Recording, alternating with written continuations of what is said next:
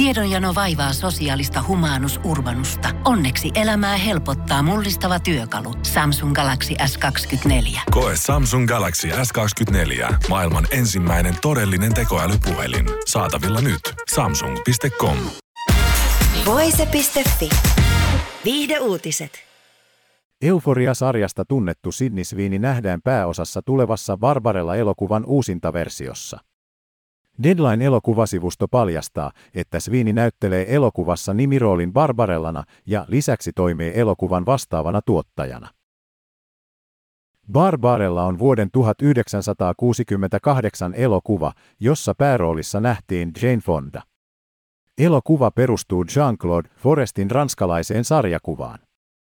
Barbarella ei ollut aikanaan suuri menestys lippuluukuilla, mutta se on sittemmin noussut kulttisuosioon.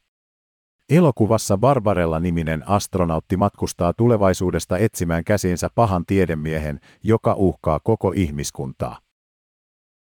Sidney Sweenin Barbarella-elokuvasta ei ole vielä tihkunut enempää tietoa esimerkiksi ohjaajan tai käsikirjoittajan muodossa. Elokuvan tuottaa Sony Pictures. Euforian kakkoskauden lisäksi Sweeney on vakuuttanut katsojia myös The White Lotus-sarjassa. Sweeney on saanut molempien sarjojen roolisuorituksistaan emiehdokkuudet. Barbarellasta on yritetty tehdä uusia versioita useaan otteeseen, mutta mikään aiemmista yrityksistä ei ole ottanut tuulta alleen, kertoo AV Club. Esimerkiksi 2000-luvulla ohjaaja Robert Rodriguez yritti tehdä uuden version, jossa pääroolissa olisi nähty Rose McCowan. Voise.fi. Aikasi arvoista viihdettä. Pohjolan kylmillä perukoilla päivä taittuu yöksi. Humanus Urbanus käyskentelee marketissa etsien ravintoa.